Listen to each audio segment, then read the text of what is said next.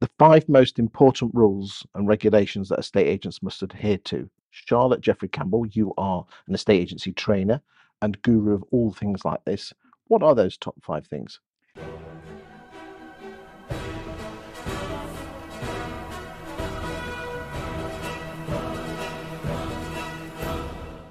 Okay, Chris. So, number one, I think the most important law are the consumer protection regulations. Not even the Estate Agents Act 79? No, because it incorporates everything from the Estate Agents Act. Okay. So, the CPRs, as we call them, they're really, really important because they're about how you interact with your customer, how you sell your services, and how you sell products. It's estate agency and lettings. So, if you don't understand how to keep within the law, then you can end up in prison. So, understanding that is about actually uh, having a really good ethical and moral, moral tone with your customers as well. Do you see many agents going wrong with that? Yeah, I don't think many of them understand it fully. And I think the biggest issue I have as a trainer is they're trained in it in legal jargon way. So they get given the legal jargon, they get the document with all the laws, they get an email, which is a copy from the, the laws off the government website, which I don't understand.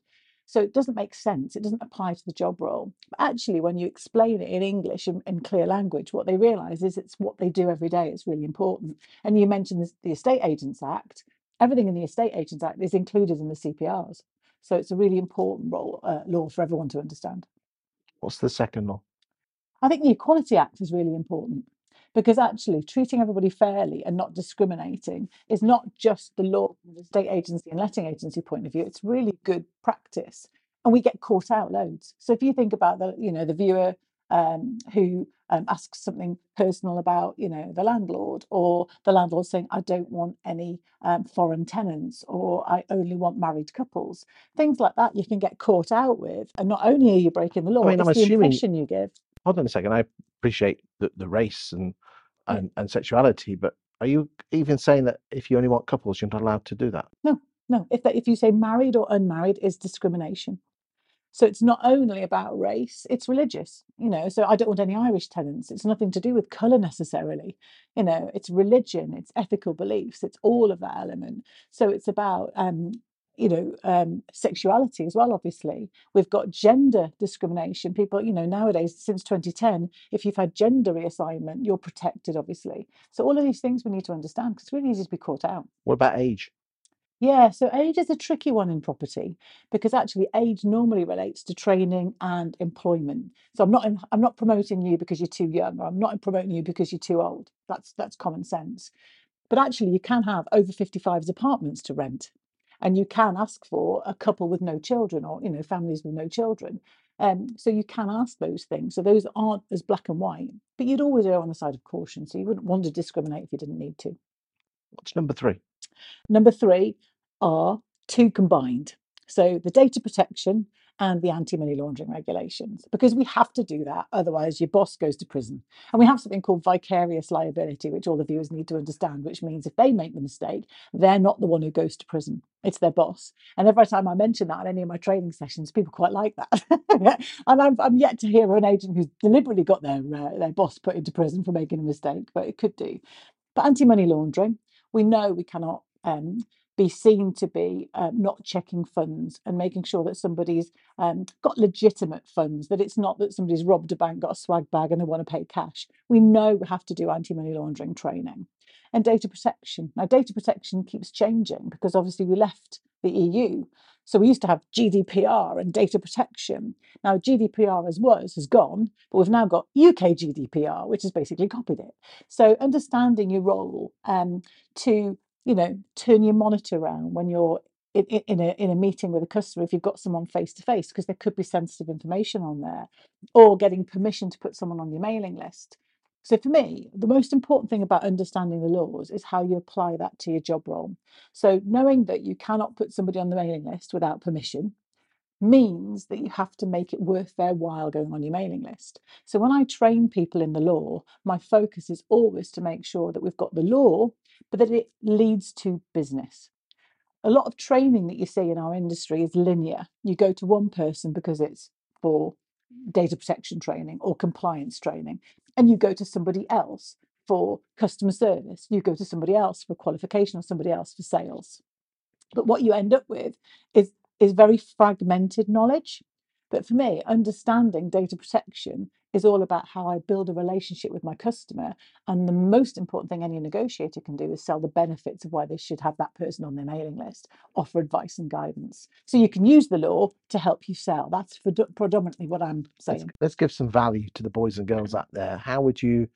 What's a great way of asking someone if they want to go on the mailing list, but still keeping the right side of the law? I think I'd be keep, keeping them up to date with the market. So at the moment, the market is changing. And I read an article recently that I think it was something like 20% of sales in London were done off market, off plan. So if you're not on the mailing list, you're not actually getting that conversation. You might not be finding out about properties. Now, agents have always said this um, and it's about making it true. It's making it feel believable. So if you're going to have a chat with somebody and saying, "Look, you know, you really need to be on our mailing list because a lot of what we go um, get on the market goes before it goes onto the portals," you've got to have examples to back that up. Stories. Stories to tell. So you know, we sold one on 42 Smith Street. That went on the. It didn't go on the market. Didn't ever see the portals, and we got over the asking price for it. But we're in a changing market. So the mailing list is where you're going to win business. So if you don't have people on your mailing list, you miss out on the conveyancing opportunities, the mortgage opportunities, the sales, the viewings, the listings. So we have to get them on. But from the customer's point of view, surely this is what we always should have been doing, isn't it? Customer old school, service. Old school. It is old boxes. school. It's old school. You know, again, I wrote a blog the other day about the hot box. Should, should we bring it back? And well, yeah, we should.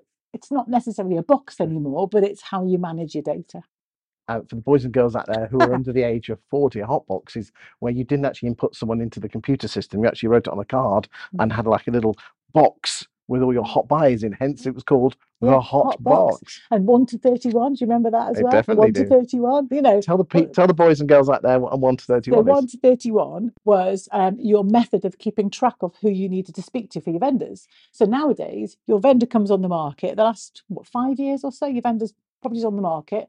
It's sold. You don't need to keep in touch with them. Okay. You don't have to have a keep in touch policy. 1 to 31 was when the market was slower, which is what we're moving to. So the one day of the month you'd speak to Mrs. Smith. The second day of the month you'd speak to Mrs. You know, We had a filing Watkin. cabinet with with Yeah. with drop downs one to to thirty-one, Yeah. and you just uh, Yeah. grab it out. Oh, Yeah. fantastic. But it was, but you made you do it, and it, and you didn't. Do you know the difference now? When it's in your computer system, you click, oh, move it on, oh, move it on, and we forget the importance of that one to thirty-one. And actually, moving forward in the market, one to thirty-one is going to be a really key to stopping withdrawals. Number four. Number four is health and safety. Now I know that feels Health a and safety like gone mad. it feels a bit like why is she saying health and safety? Because there's a million other laws that, that we that we need to think about. But if you haven't got a safe team oh.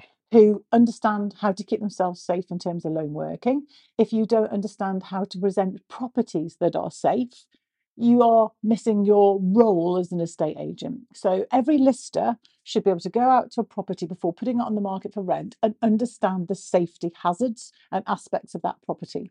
Because actually, your property managers will thank you for a good quality property. Nobody wants a hazardous, dangerous property. Now, my in laws have been house hunting recently and they've got friends house hunting. And the feedback they've had is about the poor quality of list lettings out there. We've got a little bit lazy and we're putting poorer quality stock on because we're so short of stock. But it always comes back to bite you in the end because you have more costs, more maintenance, more hassle, more problems. So they're not profitable. So starting A with health and safety that your team is safe, and B that your um, your properties are safe and therefore your tenants has got to be a major obligation for all for all uh, particularly letting agents, but estate agents should understand it as well.